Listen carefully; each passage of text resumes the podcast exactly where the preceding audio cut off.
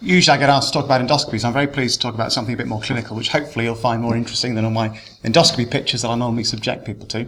But I've, I've changed the title slightly. I'm going to talk about acute severe colitis, which is a quite a big subject to get through in half an hour. Uh, so I'm going to limit it, my talk to, to, to, this group of patients, which is probably the most important for this group to, to understand.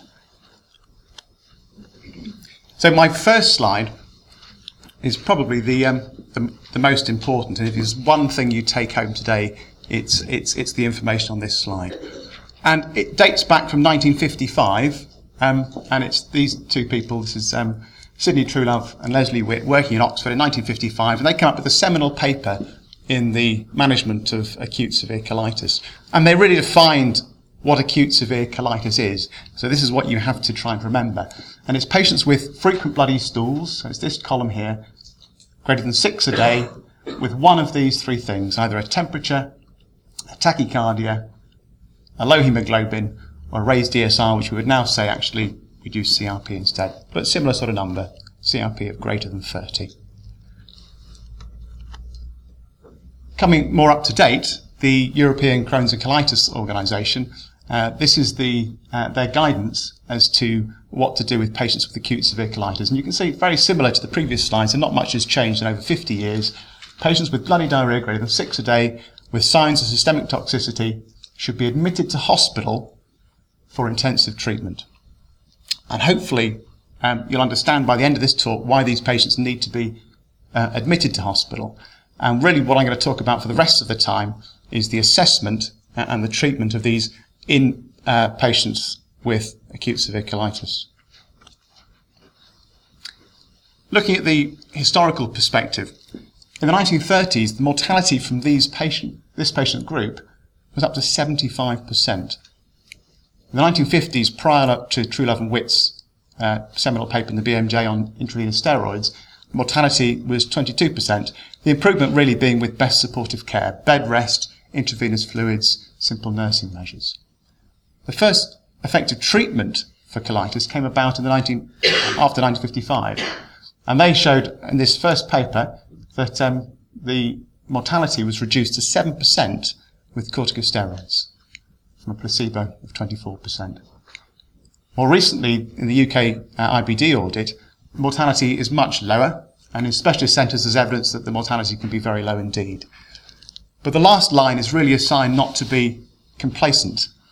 This was published in the British Society of Gastroenterology in 2001 from a district general hospital, which I, I won't name. Uh, and it was good of them to report it, because often these things don't get reported.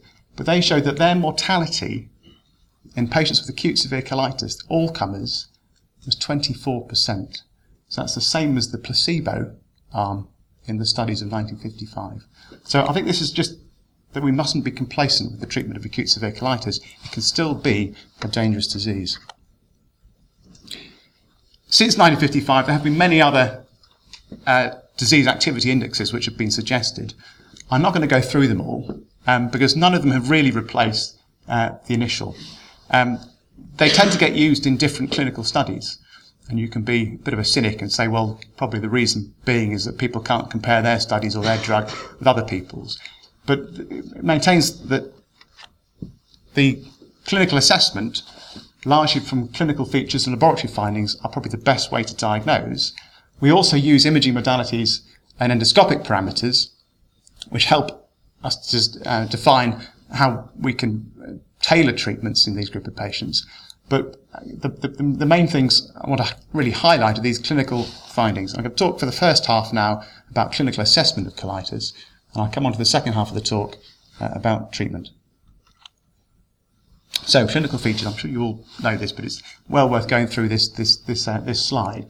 So, bloody stools, greater than 90% of patients have uh, bloody stools. It's rare for severe colitis to present with, without blood. Usually the history is fairly long. So patients would have had symptoms for over six weeks. Not perhaps severe, but they would have had diarrhea for six, over six weeks. Shorter than that, and obviously we think about acute infections as a cause for the colitis. Although the main symptom is bloody diarrhea, these patients do have other symptoms. They often have urgency in tenesmus, they pass uh, mucus, um, they open their bowels at night, and they often have cramps which come on before opening their bowels and are relieved when their bowels are open. Patients with limited colitis or proctitis often don't have diarrhea, they will just have constipation and bleeding. But this group of patients don't usually present with acute severe colitis. So it's usually an insidious onset. If it isn't, think about infection. But acute severe presentations can occur in patients not previously diagnosed with inflammatory bowel disease in up to about 15% of cases. But even in these cases, they will tend to have had some bowel symptoms in the preceding weeks. So just a quick slide on risk factors for colitis. Everyone knows about the story of smoking. People who are actively smoking tend not to get an exacerbation of colitis. And often patients who stop smoking will present with a severe flare. And often these patients are actually more difficult to treat. They have more refractory colitis and more severe disease. There is some evidence that prior appendicectomy is protective against colitis. We don't tend to use it as a treatment, but some Scandinavian groups have used it in their cohorts of refractory colitis uh, as a treatment. Non-steroid anti-inflammatories. There was a lot of debate probably 20 years ago so whether this was true, but the evidence seemed to come out in favour of the fact that non-steroidals do cause an exacerbation of colitis and should really be avoided in most patients uh, with ulcerative colitis. The selective COX-2 inhibitors are probably less, have less of an effect, so we tend to use those uh, uh, more than standard non-steroidals. Family history is important, and a significant number of patients with colitis will have a family history. Although the increased risk is high, you can tell patients' relatives that their lifetime risk is only, however, about 2%. So although the incidence is greater than in the general public, it's still unlikely that they will get colitis. Important in the history is that we know about drugs and history of infection, because obviously this is in the differential diagnosis. I'm not going to talk too much about that. I'll have a slide in it later. But um, infection can present like acute severe colitis. So the lab investigations, I'll quickly go through these because they're fairly straightforward.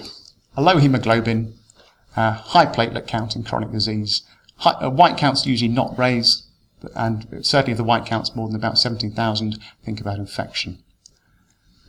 Renal function is important. Potassium is particularly important. Albumin is important. And I'll just say here, if, if the transaminase is, persist, is, is significantly raised, it's a, often a flag. Think about CMV, because CMV often presents with systemic disease and with a marked transaminitis. CRP is by far and large the most common test, inflammatory test we use. Fecal calprotectins are useful, but are not quantitative. So if it's positive, it's positive, but it doesn't enable you to, to monitor treatment uh, quite so well. And it, there are, is some near patient testing, but most um, labs will turn around the calprotectin, and certainly here, uh, after a few days, and it's really not useful in the initial assessment. But CRP is fantastic. Stool microbiology is important to test. C, C. diff testing is important. Up to 10% of patients will have C. diff as a presentation of acute severe colitis. Uh, and consider, always consider CMV. So imaging, and largely Im- by imaging, I mean abdominal X-ray. We rarely do CTs in these patients, but abdominal X-ray is, is very good for diagnosing complications such as perforation, for establishing the extent of disease. Can you see that well enough? No, the lights.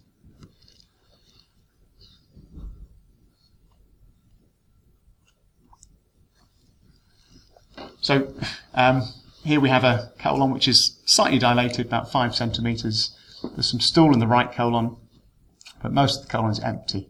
And if you see up around here in the distal transverse colon, uh, there's this thumbprinting, mucosal edema, uh, very featureless left colon, which often isn't expanded by air, um, and an empty rectum. Small bowel loops often a bad sign, often a predictor of severe disease. So I'll come on talk a bit about this later, but abdominal X-ray can also predict the outcome of medical therapy. And one of the reasons we often do it is to exclude toxic megacolon. So most, most patients admitted as an inpatient will get an abdominal X-ray at some point. Flexible sigmoidoscopy, apart from the, the, previous tests haven't really confirmed the diagnosis, but usually flexible sigmoidoscopy in a patient with acute severe colitis will confirm the typical appearances of colitis. It's also useful in establishing the severity, and essentially we have four different types, going from normal, uh, graded as one, two, or three, or mild, moderate, and severe. So we can get a good in, uh, idea from the FlexiSig uh, how severe the patient's colitis is.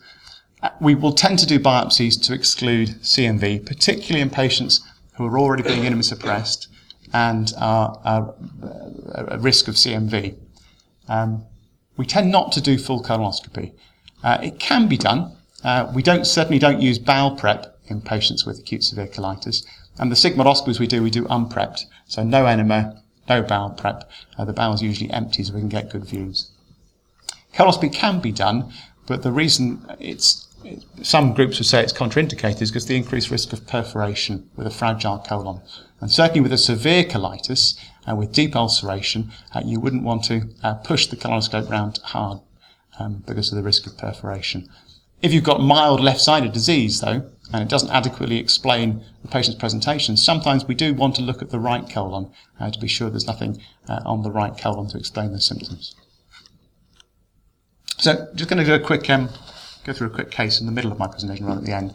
Um, this is a 37-year-old uh, mother of two, uh, presented um, just recently prior to Christmas here, but in the history, she was diagnosed with very limited colitis in 2011. She had a proctitis, treated with simple suppositories, and her symptoms went away. 2012, she underwent a colonoscopy to stage the extent of her disease, and the colonoscopy was entirely normal. Normal macroscopic appearance, normal biopsies. In September of last year, she went to Spain with her family, and four of them uh, came on well with diarrheal illnesses. Um, the other three got better quite quickly.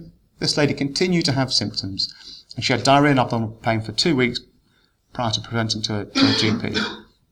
The GP very appropriately thought, well, sounds like infection, I'll send off a stool culture, and that came back as negative. And because her symptoms had gone on for a while, thought, well, I better treat her colitis, so started her on prednisolone. Started with 20 milligrams, reduced by 5 milligrams every two days, until after eight days she was off the steroids. Because of pain, GP also gave cocodamol, uh, two tablets four times a day. And during that eight, eight days, the diarrhea improved, but the pain was worse. So she presented to the MAU with left-sided abdominal pain. At this stage, her bowels are open two to four times a day, small amount of blood and mucus, though not that frequent. And those were the parameters when she came in. Site temperature 37.5, not tachycardic, heart rate of 74. CRP was raised at 251, albumin was normal, potassium was 4, hemoglobin was normal, white count very slightly elevated, and platelets slightly elevated. Now we haven't got um, any voting buttons, but we'll use a show of hands, an old-fashioned technique. Um, there's three, I'm going to give you three options. Has she got mild to moderate disease? Would you happily send her home with treatment? Has she got severe colitis? Would you admit her? Or has she got something else going on? So if you could raise your hands who thinks this lady's got mild to moderate disease and could be treated maybe with oral steroids and sent home, raise your hands. Okay, just a couple. Has she got severe colitis and needs admission? Maybe one or two. Everyone's saving themselves for the last. So has she got something else going on?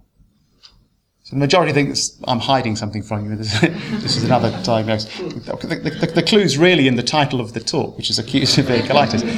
And um, so this lady was admitted to hospital. She was treated with IV steroids and Clexane.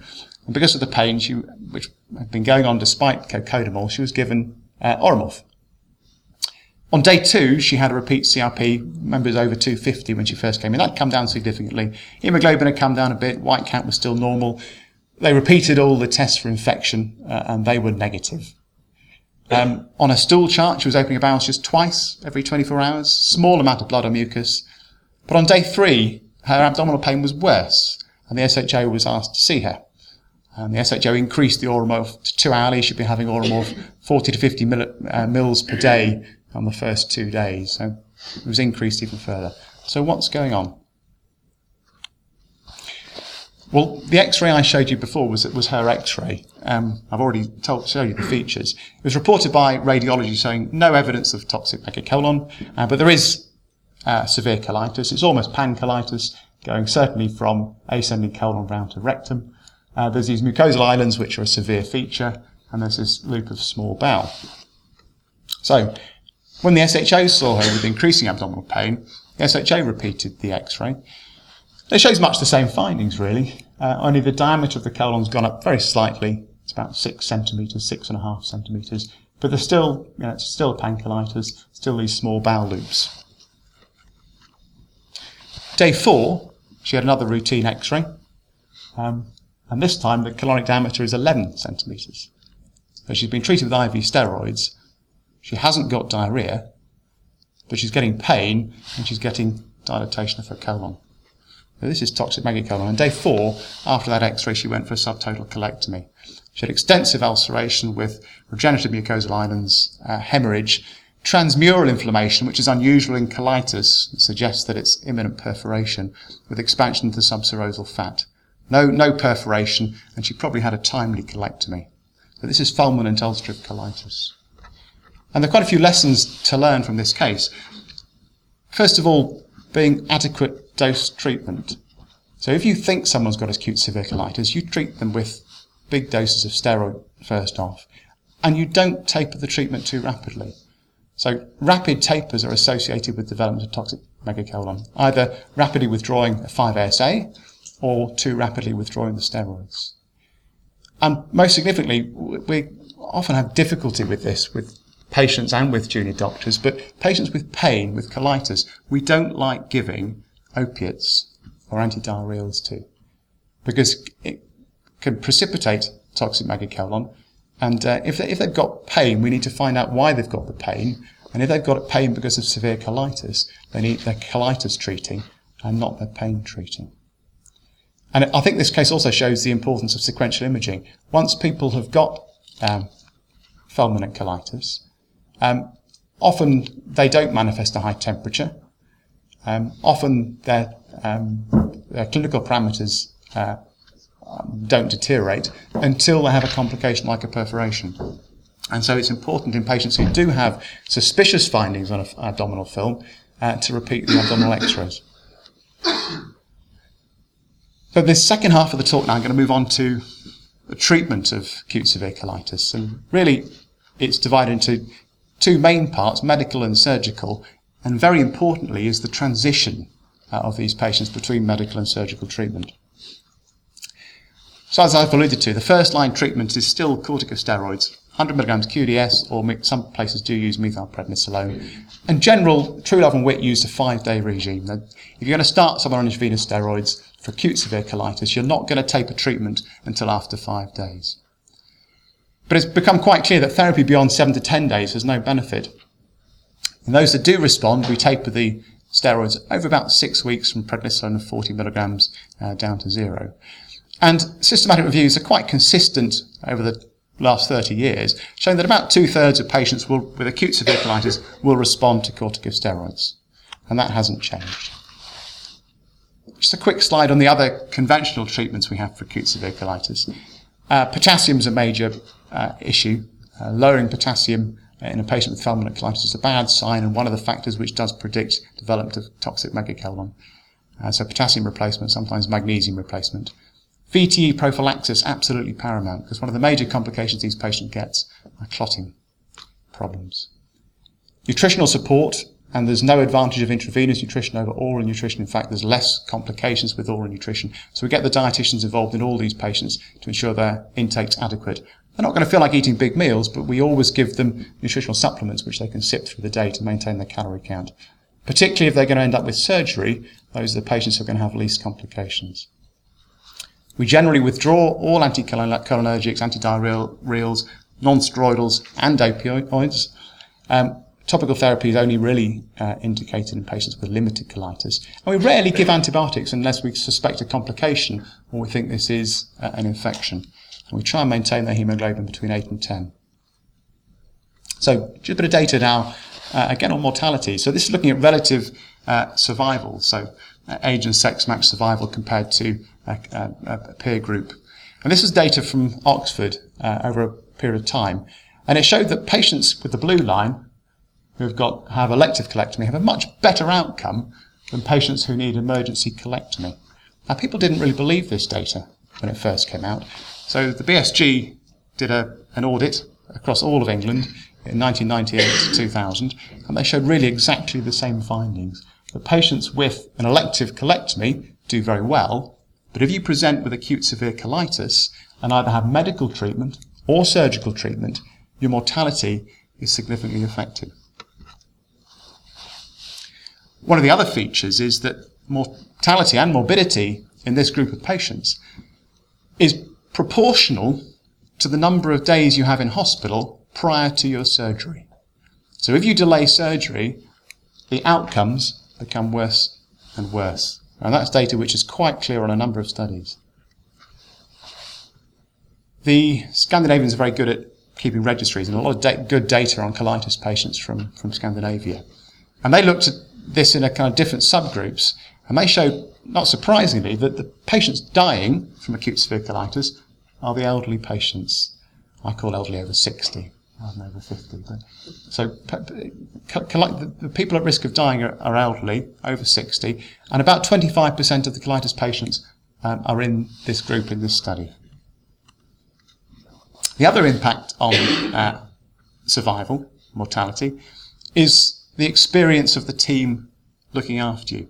So in low volume centres, where colectomy is rarely performed, mortality is high, and as the experience of the centre looking after you improves, by the more surrogate marker being the number of colectomies performed for acute severe colitis, the mortality reduces. So in specialist centres, mortality can be very low. One of the difficulties, though, is the timing of the colectomy um, in these patients, and it's very uh, difficult, particularly for gastroenterologists. So it's seen as a failure for us if our patients go to the surgeon and have a colectomy. I think that's the wrong way to look at it, though. But certainly all patients don't need a colectomy.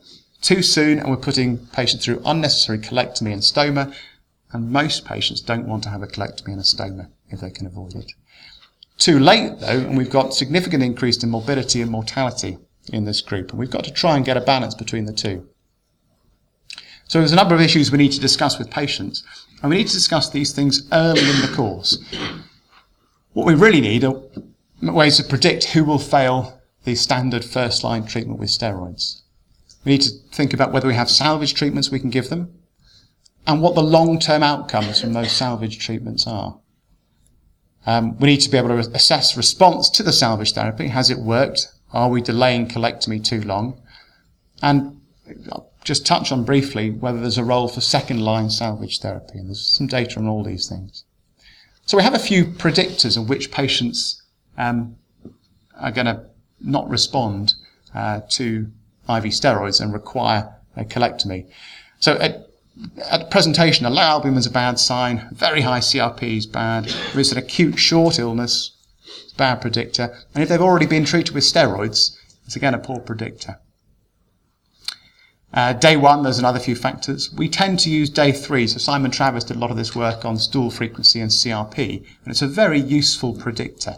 If the stool frequency is still high and the CRP is greater than 45 on day three, so after 48 hours of treatment with IV steroids, a lot of those patients will end up with subsequent colectomy at least within the year. Maybe not in that admission, but within the year.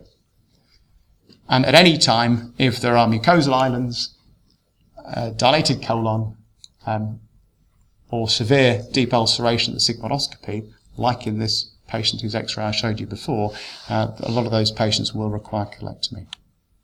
So, just a brief note on salvage therapies. I'll go through this quite quickly because I think you just need to be aware of what we do. But there's quite good data from 94, with the first seminal paper in this, showing that cyclosporin in patients who are refractory to treatment with intravenous steroids will improve. So there's small numbers, but the trial was stopped early because it was so dramatic, the difference. 80% improved with cyclosporin, none improved with placebo. Subsequent studies show a response rate of 70 to 80%, and subsequently we found that actually lower doses of cyclosporin, 2 milligram per kilogram dose, which is associated with lots less complications and side effects, is just as effective. One of the difficulties though is that the time to response is about four days. Some would say it takes even longer. So assessing response is really very difficult. Um, there's some evidence that patients who can't have intravenous steroids due to psychosis or poorly controlled diabetes or uh, severe osteoporosis, treating them with cyclosporin monotherapy is as effective as IV steroids. So in selected patients, we don't treat them with steroids, but with cyclosporin.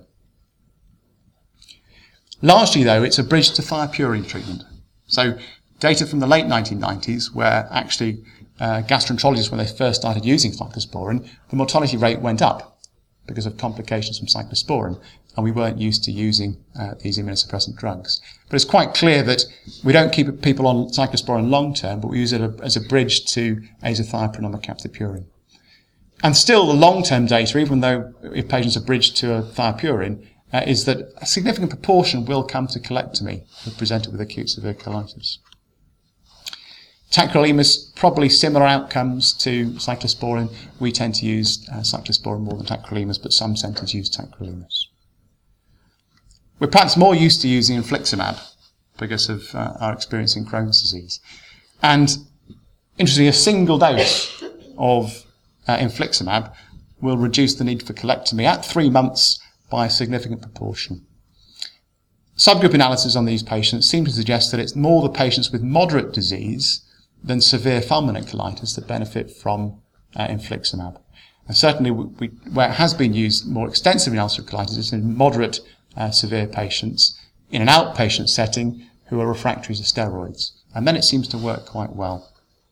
There have been some head-to-head comparisons of uh, cyclosporin and uh, infliximab, and they seem to be equivalent with a similar rate uh, uh, of, of complications and side effects and similar outcomes. So need for colectomy in about 20% of patients at three months.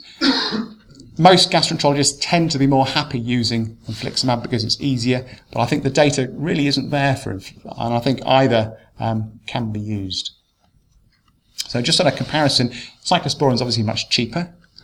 With cyclosporin, third line rescue therapy will be possible um, because there's a short half life of cyclosporin. So if you use cyclosporin first and they fail, you can then use infliximab. If you use infliximab first, because of the long half life, you're committing that patient to triple immunosuppression and much higher risk of complications. So most people wouldn't use cyclosporin after infliximab failure. Infliximab, though, is easy. It's easy to use. We think it's got less side effects, but that's not evidence based. And it's perhaps more uh, has a role in patients who have previously failed a, th- a thiopurine. So patients with cyclosporin, uh, it's a bridge to thiopurine. If they've already had azathioprine mercaptopurine and been intolerant, then we shouldn't really be using cyclosporin. And those patients are probably better off having infliximab. And as I've already alluded to, those with uh, less severe disease uh, probably will benefit more from infliximab. So that's just the European Crohn's colitis statement uh, regarding the use of the two. Um, uh, it suggests that uh, salvage therapy is sensible, either use cyclosporin or infliximab, uh, but it has come against using third line treatment because of the much higher complication risk. So surgery, it's all about timing. It's all about when we refer our patients to the surgeons. And it needs a quite close interaction between the patient, the physician, um, and the surgeon. Daily review, daily discussion, involvement of the surgeons at an early time, but giving the chance for the first line treatment and the salvage treatments to work. So as I've alluded to, we don't want to uh, spin the therapy out over uh, longer than seven days. Ideally, obviously, we want our patients to respond earlier, but the sooner we have a failure to steroids, we start the second line salvage treatment, and the sooner we have failure of the salvage treatments, the better the outcome for the patient who subsequently comes to surgery. It's important to get a stoma therapist involved at a very early stage to talk to the patient, reassure them about how good stoma therapy is nowadays, because that's most patients' fear about surgery is the fear of having a stoma. The treatment is a subtotal colectomy ileostomy in the first setting, um, and it's better if it's performed laparoscopically, and they have less long-term uh, side effects from adhesions. Um, the pelvic dissection at subsequent ileoanal pouch anastomosis is much better if there's a laparoscopic cholecystectomy, but it takes longer. So in the severely sick patients with fulminant colitis who have a low albumin, been on steroids for days, poor nutrition, they probably should have an open colectomy. But if they're not quite so severe, and you've got a good surgeon at laparoscopic techniques, then if it's laparoscopic assisted, their outcome tends to be better. It's important to, for, particularly for the younger patients under the age of 55, 60, to be aware that there is continuity possible in future with uh, restorative um, surgery, so with an ilio, uh, ileoanal pouch anastomosis. In, in Our Lady, who's 37, uh, she had two children. One of the issues is if you're going to have a subsequent family, uh, pelvic surgery is associated with significant reduced fertility. So she's opted not to have a pouch uh, surgery in the first instance, but to contemplate whether she wants to have more kids, and then she can come back at a later stage and have uh, have a have a have, have um, a, a pouch operation. And that's really very critical. A lot of the patients we have this discussion with are young women, and it's really critical that they understand that uh, what, what, what the options are in the future. And again, I can't overestimate the importance of, of good communication uh, with the patient from the start of the admission, really. So, very briefly, perforation, uh, complications. Uh, perforations are a disaster. So if our patients perforate, there's a very high mortality. Up to 50%, some series would suggest up to 70%. So unrecognized perforation in patients on steroids, often it, it isn't recognized, uh, is, is really a disaster. Massive hemorrhage, hemorrhage is rare. It doesn't stop us from using Clexane. We should use Clexane in all these patients, uh, but is often an indication for uh, surgery if it occurs. But I can only think of one patient ever that I've had to send for a colectomy because of hemorrhage. VTE, venous thrombo- thromboembolism, including cerebral sinus thrombosis and are more unusual, are quite common in these patients if they're not treated with Clexane. So Clexane is absolutely paramount. If you can do one thing for these patients on the front door, it's start them on Clexane. The later issues become the septic complications from immunosuppression, um, and, and that's one of the downsides to medical treatment, I'm afraid. So my last slide now, just just a summary of hopefully things I've already said. But acute severe colitis Patients need to be hospitalised and there needs to be joint care from the start of the admission between a gastroenterologist and a colorectal surgeon because of the, the, the uh, patients with increased mortality who fail first line therapy. First line therapy is still intravenous steroids, hasn't changed for over 50 years. It's important to rule out colonic superinfection with C. diff and to have a high index of suspicion for CMV. To identify patients by day three who have failed steroids, are not improving, and who will require a colectomy unless they have a salvage uh, therapy. salvage therapy, second line, we would use cyclosporin or infliximab, and I've gone through the advantages of each. Third line therapy, unless the patient really refuses to have a colectomy, we would not do. So the, the evidence, I haven't got, gone into it in great detail today, but the evidence for third line medical therapy is pretty poor, and the complication rates uh, are very high. There's still a role for surgery, and it's all about communication from the start of the hospital admission uh, to discharge or colectomy.